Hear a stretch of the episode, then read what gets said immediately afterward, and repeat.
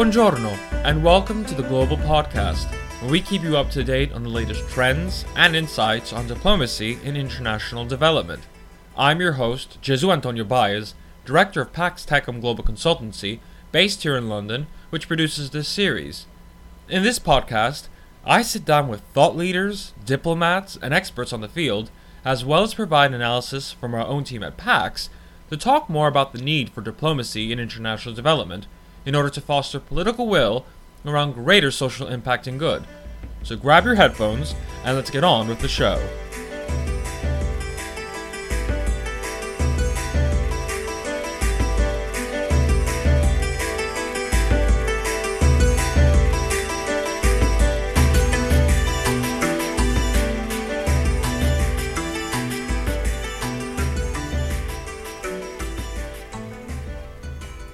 On today's episode of the Global Podcast, we're talking about Haiti, and more specifically about the role of NGOs in Haiti. Now, this is a country that has been dubbed the Republic of NGOs, or République des ONG, by NACLA, which is the North American Congress on Latin America. And this comes as no surprise, as the number has been estimated to be anywhere from 343 to 20,000, according to the Center for Global Development back in 2012. And the numbers have, of course, increased since 2010 earthquake, which the country has still yet to recover from. Now, with the presence of this many NGOs and even a UN peacekeeping mission, in addition to economic and political woes, one must ask the question if the role of NGOs has actually helped Haiti, and if their presence has been more harmful than good. And if so, what is the approach that NGOs should take when operating in the country? Joining us on today's episode are both Brian Concannon and Tim Schwartz to discuss this precise question. Now, Brian is a human rights lawyer who has been the executive director of the Institute for Justice and Democracy in Haiti since 2004, and this brings the Haitian people's fight for justice to countries abroad where too many decisions about Haiti's rights are being made. Now, Brian has spent 9 years in Haiti with the United Nations and the Bureau des Avocats Internationaux, and has written about the role of NGOs in Haiti in multiple channels, from academic journals to numerous reports for international organizations such as the United Nations. Now, Tim Schwartz holds a PhD in anthropology from the University of Florida. For the past 29 years, he has worked in Haiti as a consultant to humanitarian aid agencies. He is the author of 3 books, Travesty in Haiti, Sex, Family and Fertility in Haiti, and The Great Haiti Humanitarian Aid Swindle. Needless to say, we have brought the best to discuss this topic. So, gentlemen, welcome to the Global Podcast. Well, thanks for having me. Yeah, thanks, Jesús. So let's start first with really the status of NGOs in Haiti and the number of them that are actually present within the country, because, of course, it seems to be a ridiculous amount. Now, I'm personally very familiar with the dynamics of Haiti, being Dominican as well myself, but for our audience, I would like to hear a little bit of an explanation on why there are so many NGOs, and are they all there for different reasons, or is it pretty much the same? What's the exact scenario, and how did this really start to really creep in? Tim, let's start with you first. Okay, well, first of all, there aren't 20,000 NGOs. The fact that we think it's 300 to 20,000 gives you an idea of just how out of control it is, because nobody really knows, although the UN has put it closer to about 1,000. Now, how they got here, of course, I mean, there's a long history of it. It began in the 60s, but the lack of the state and extreme poverty obviously makes it very attractive, and it's very close to the United States, so it's easy for church teams and other people interested in doing humanitarian aid work to get here. Now, you know, one of the most important things, though, I don't know if I should move right into this, though, in terms of the effectiveness of these organizations. I mean, they've been here for 40 years, a large, powerful presence. And as this state, you know, in the crises of the states that have occurred in the last, especially in the last 30 years, they increased. And it's, again, it's sort of a perfect storm of the problems and to attract donations and support. And there's clearly a need for the NGOs for aid. I get back to you. Yeah, well, clearly, of course, there's a need, particularly when one thinks about the level of development that still needs to be done. Of course, Haiti has been unceremoniously been labeled the poorest of the Western Hemisphere. But then, Brian, I'll pose this to you. Are they all there for different reasons? I mean, clearly, there can't be about 20,000 different reasons for that to be there. Or are they all functioning the same? Where is this scenario going? I agree with Tim that it is highly unregulated and out of control. I think that most of the people who go there with good intentions. I think the problem is that people don't back up those good intentions with good thoughtfulness about what they're doing in the long term, or a willingness to confront their conflict of interest. And, a great conflict of interest was exposed in Tim's book, Travesty in Haiti, where organizations were taking food aid. They were committed to fighting hunger, and they were taking food aid and then selling it at cheap prices in ways that funded their operations to do some things, but also put Haitian farmers out of business. And he found a direct correlation between food aid and hunger. So the more food aid, the more hunger in the country over the long term. And they did this with their eyes open, and they could make rationalizations. Oh, we needed to fund this other project, but they shouldn't have been doing that. In any serious moral or practical reckoning with it, they would have said, no, we can't do that, which they eventually did once it was exposed. Another example is in between 2000 and 2004, the U.S. imposed a development assistance embargo on Haiti because it didn't like Haiti's government policies, which included an expansion of the state role in things like education and health care.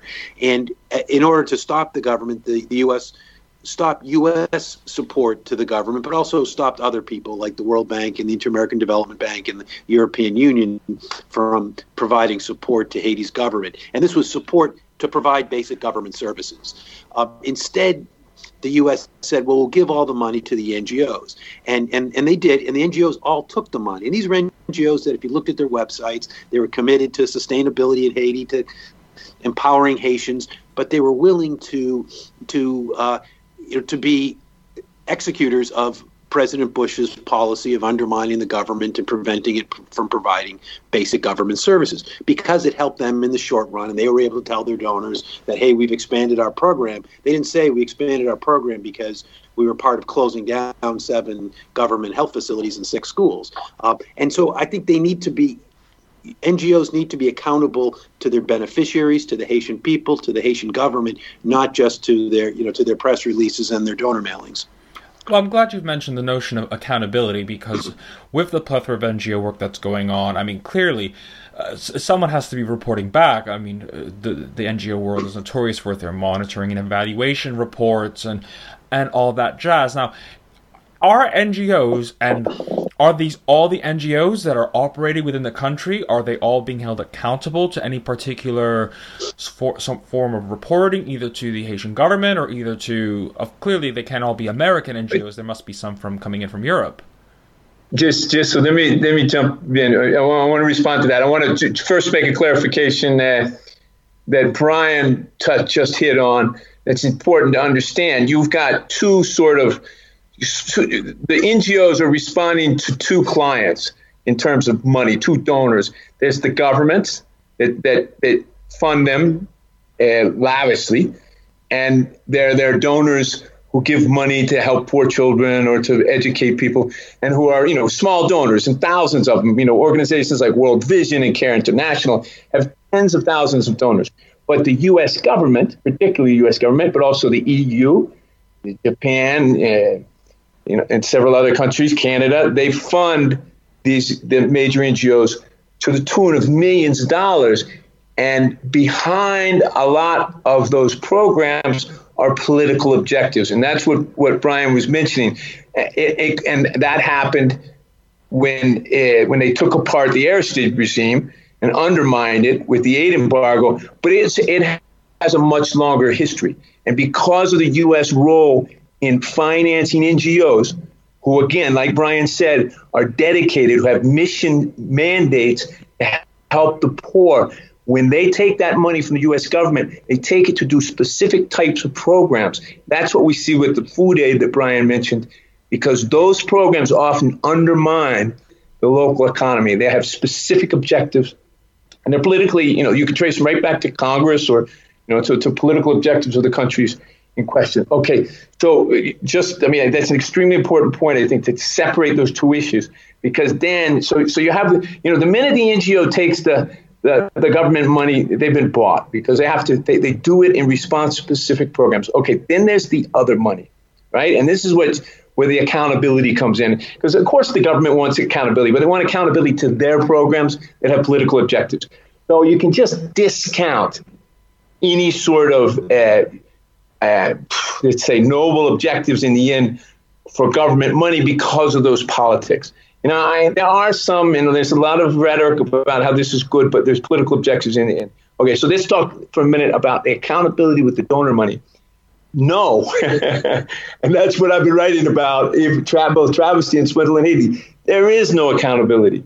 They do not, in fact, what happens, and to cut right to it, the problem with the entire NGO industry, but especially here in Haiti, is that you have people paying for a service that's delivered to somebody else, and nobody ever knows if it's really delivered. The only people who come back and explain what happened are the NGOs themselves. And of course, what they do is what anyone would do, in a situation like this.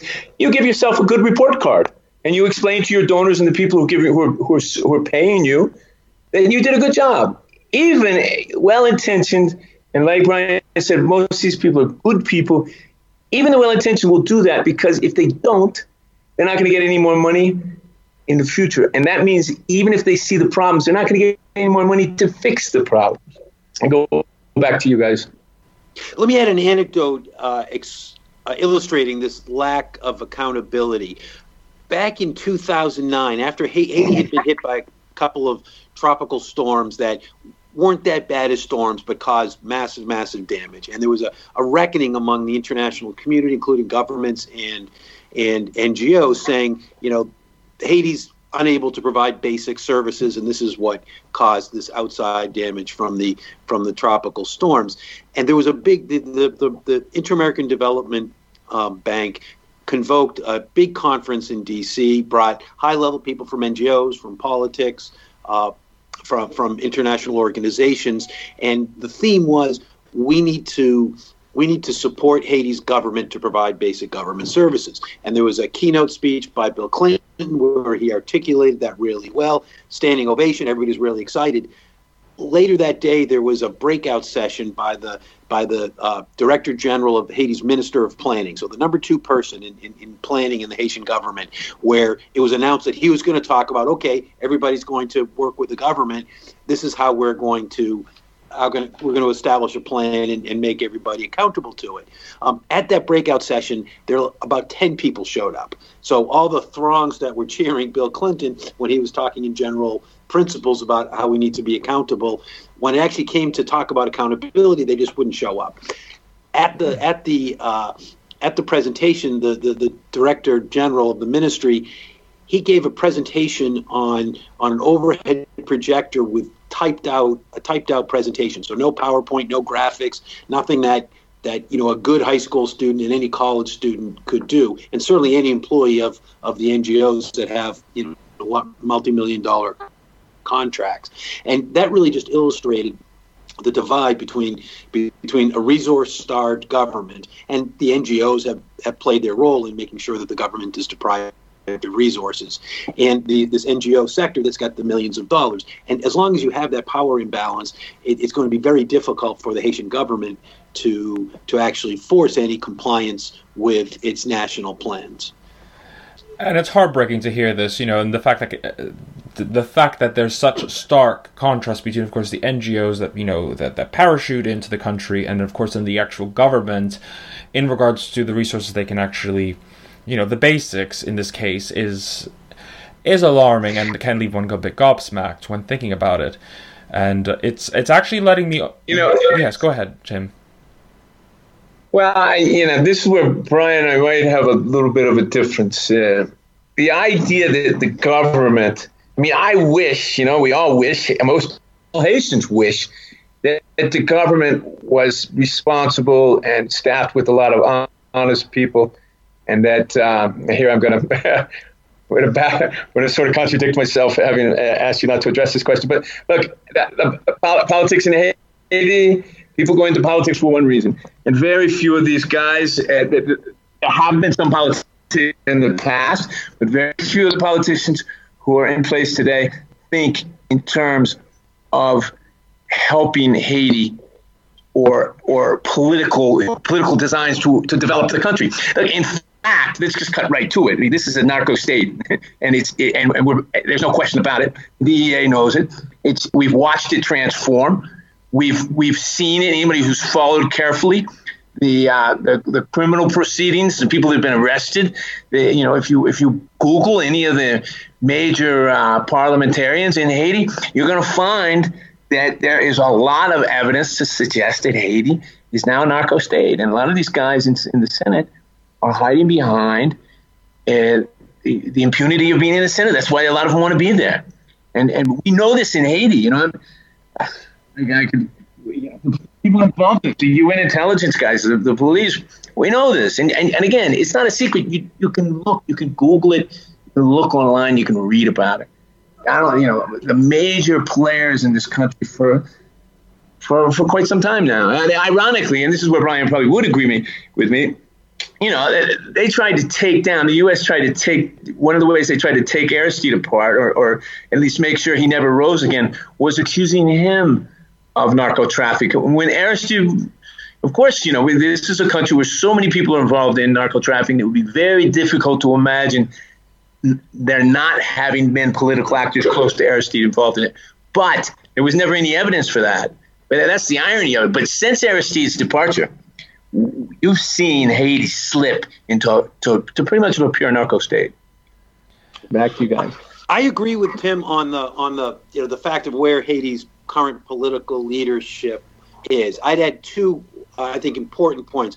One, I think at the lower level, there are still public servants who really do want to increase government services and aren't involved in corruption and narco trafficking.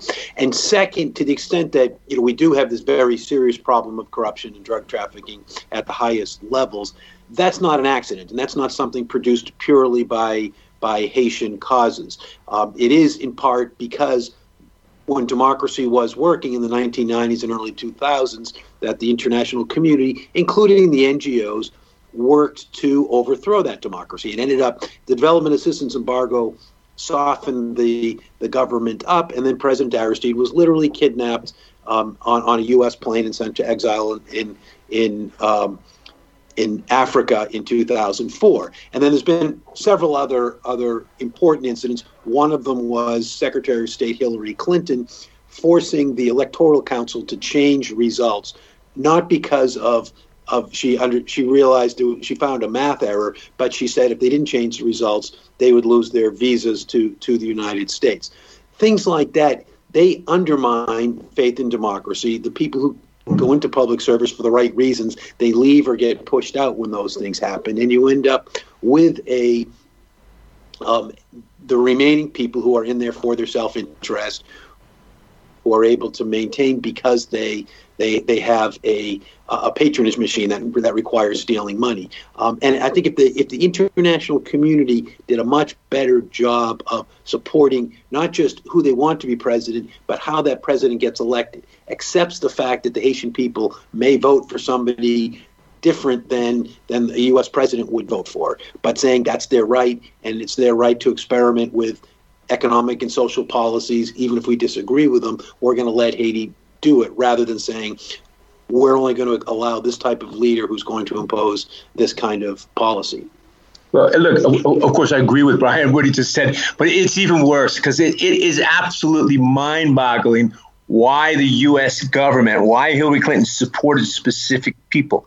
It is, they knew, they had to know, the DEA knows, the Secret Service knows, the CIA knows who these people are, and they supported them. I cannot for the life of me understand that. I do not believe the Clintons are criminals or that they're in any kind of nefarious activities or that they had economic designs on Haiti. But why they supported these particular people when there were other people and other candidates who were serious and had reputable histories is beyond me. There was a point I wanted to make, too, that Brian touched on. It slipped away. I'll get back to you. It'll come back to me in a minute. No worries. There's clearly no...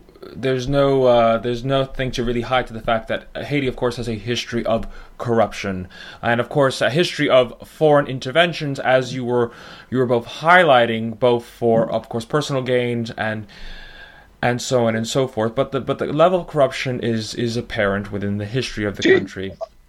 Just let me jump in. I got it. I remember it now. What Brian said about low-level civil servants. Yes, they're being honest ones with aspirations and hopes. And yes, most of the people in Haiti, they see what's going on, they understand it. They're as perplexed by the behavior of Hillary Clinton and the people they support as I am, as we are, as most people. They see what the politicians are doing, and for them, it's just as mind-boggling as for the rest of us. Now, speaking about corruption, what Brian said too, he went in that direction as well. And I think that people should understand this. I mean, corruption, imagine, and this is true inside the NGOs as well, when you have an individual inside an organization who's able to steal funds or money or dominate food aid, embezzle it, sell it on a local market, and with impunity, what does that mean? That means that individual is going to become richer, more powerful than the other individual who doesn't do it. He or she becomes, because they have to share, so they become the custodian or the manager of funds for other people. And when there's no accountability, that means that the honest person loses. Not only do they lose, they become a pariah. And they're at the mercy of the people who are the most dishonest. And that's what we see in Haiti. This is getting back to the accountability mechanism. When there's no accountability mechanism, and let me make it very clear, nobody, in my knowledge, in 30 years working to Haiti has ever been incarcerated or even taken to court for stealing development funds. And yet we see it all the time, or for embezzling food aid. Yet we see it all the time. In fact, it's the norm. So when you have a situation like that, it doesn't just invite corruption; it makes it the obvious outcome. Interesting, and it's interesting you're talking about the history in regards to of course, embezzlement of aid funds or NGO funds, and how no one has been held accountable for that. Because I do want to take the discussion to the 2010 January earthquake as a point of reference, particularly for that, because we're approaching nearly 10 years since the earthquake, which is still very daunting to realize because the country has not really recovered since then. And of course, there was a pouring of funds into the country, into the NGO world, into God knows which humanitarian actor, and so on and so forth, and all the copious amounts of concerts from Wyclef to so on and so forth. Yet, there has been very little recovering going on. I mean, let's take a look. I mean, the best example is the presidential palace, which still remains in ruins, if I'm not mistaken, and the key cathedral in Port-au-Prince. So I want to understand how the dynamics have shifted pre-2010 NGO involvement to post-2010 in their involvement, and has there been a shift in how they act, and has it made it worse, or has there been some benefit to it? I mean, I'm trying to clearly find some light at this, but how has the paradigm shifted since 2010? Let's start with Brian. I actually want to hear what Tim has to say about this, but I would say there certainly has not been a paradigm shift. there has been a rhetorical shift in the sense that there's been a recognition that NGOs, the international community, need to support the government to provide basic government services and need to play a more kind of constructive, sustainable role. I think that the actual practical implications of that rhetorical shift are at best delayed. People have not actually changed. And one example is NYU Law School did a survey where they asked people, do you follow a human rights-based approach to disaster relief?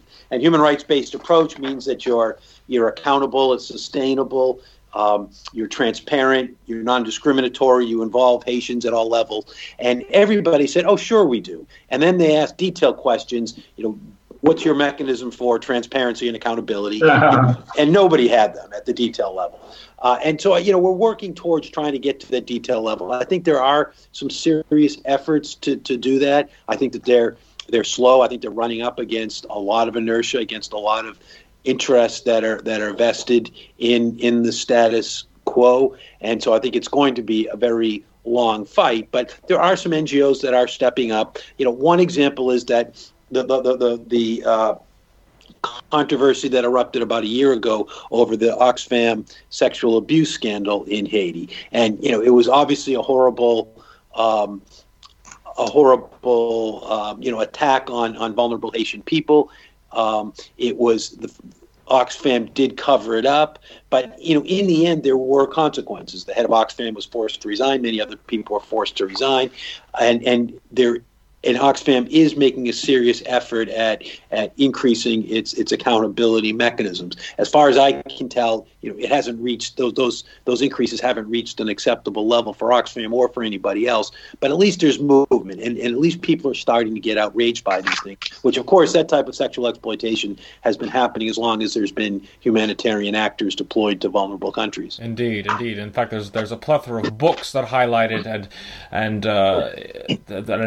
that could be a whole different separate episode in all actuality, but let's bring this to Tim now. Tim, what are Brian has says there hasn't really been the paradigm shift, but of course the rhetorical shift, and indeed of course the recent situation that has happened with Oxfam and their recognition of that we need to do a change, and of course the actions they've taken accordingly has been an indicator of that. But what about from your perspective?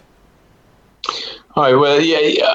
That's a good way of putting it, that there has been a rhetorical shift and not a paradigm shift. There were other shifts. Brian's focused on the support to the government, and there were other shifts as well. With Obama in 2008, there was a recognition, not just in Haiti, but throughout the world, that the U.S. had been undermining agricultural economies, usually mostly in poor countries.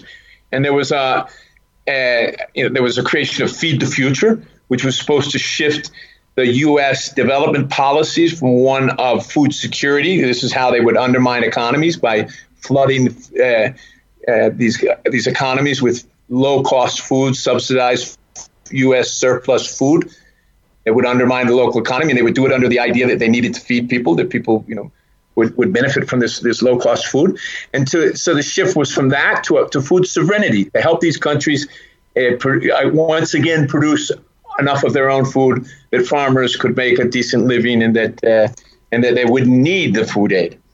And again, just like Brian said, that was a rhetorical shift, because we've seen a continuation to this day.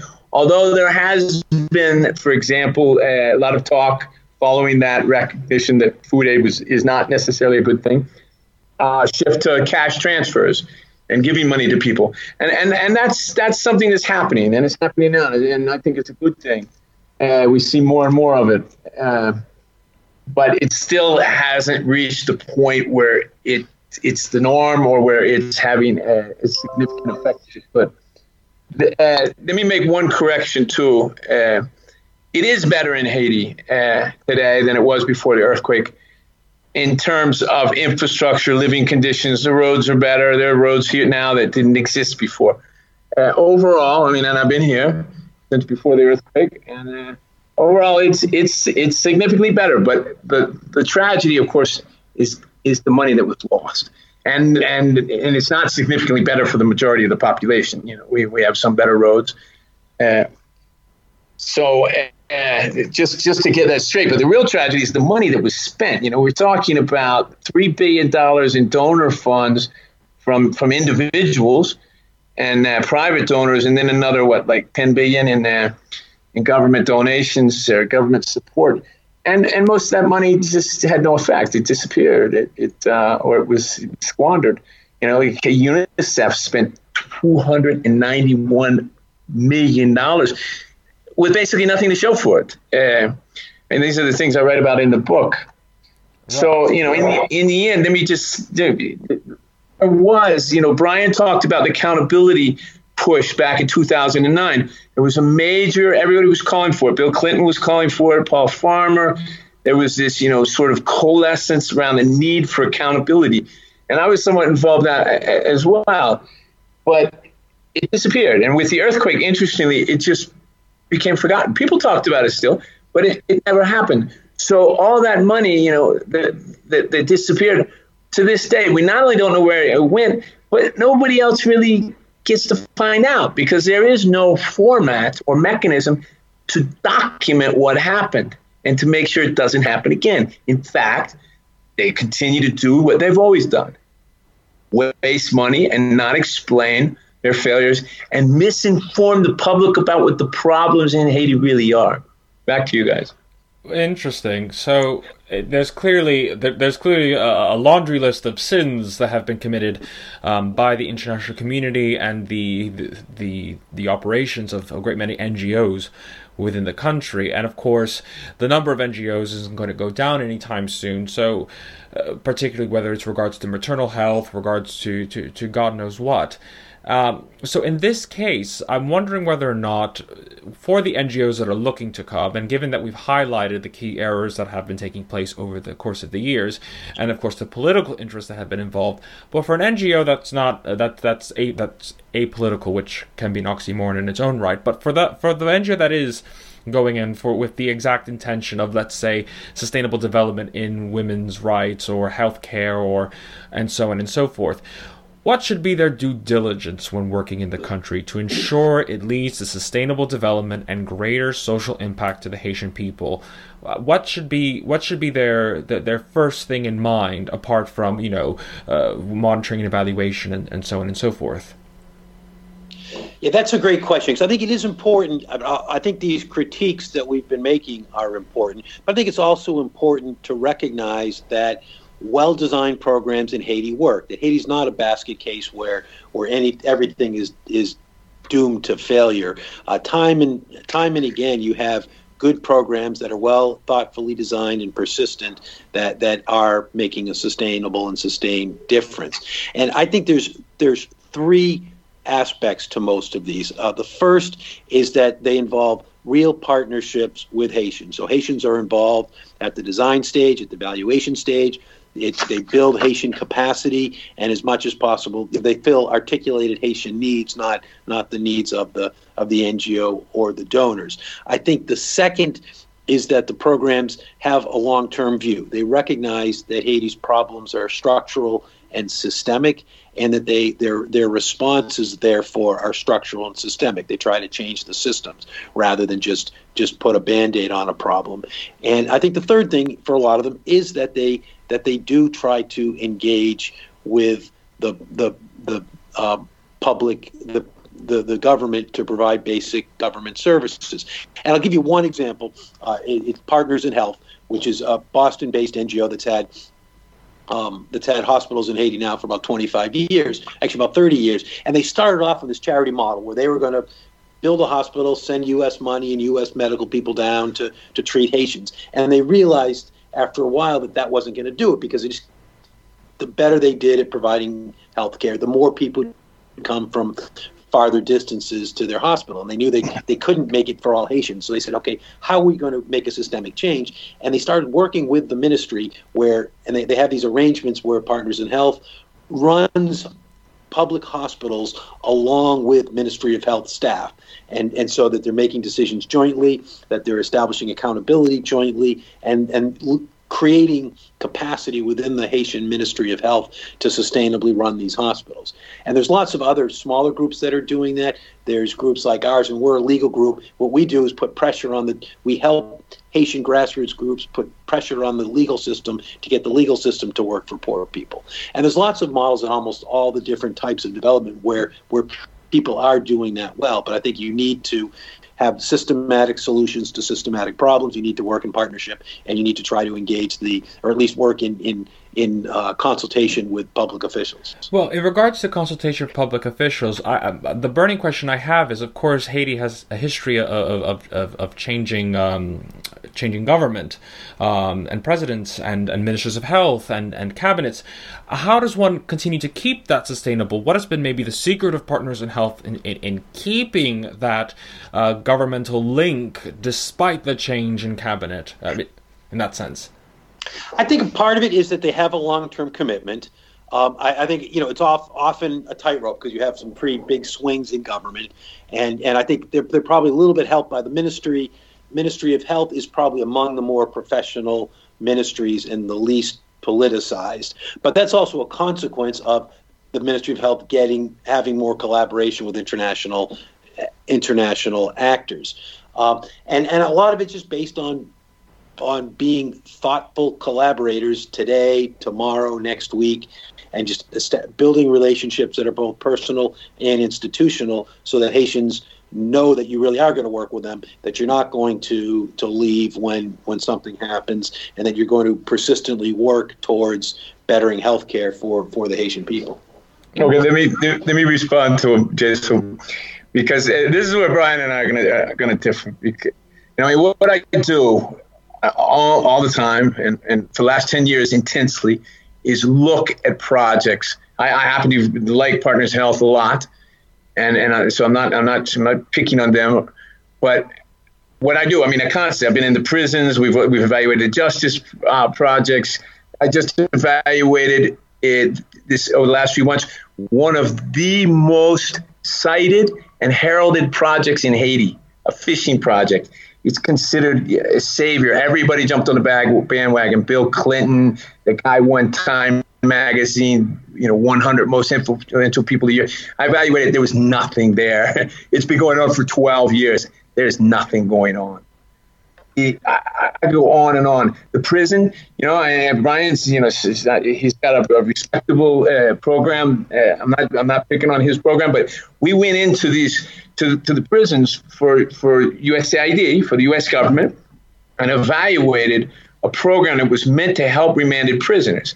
Something like 80% or more of the people in Haitian prisons haven't been to trial. Some have been in there for years. The judges. What we found, and what people who and Brian, I'm sure can confirm, the judges don't even show up.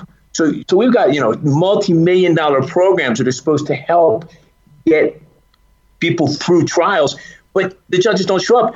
If the judge doesn't come to work, or if he sees 2 cases a day, how can you get people out of prison? The judge has to sign off, and this has been going on for years.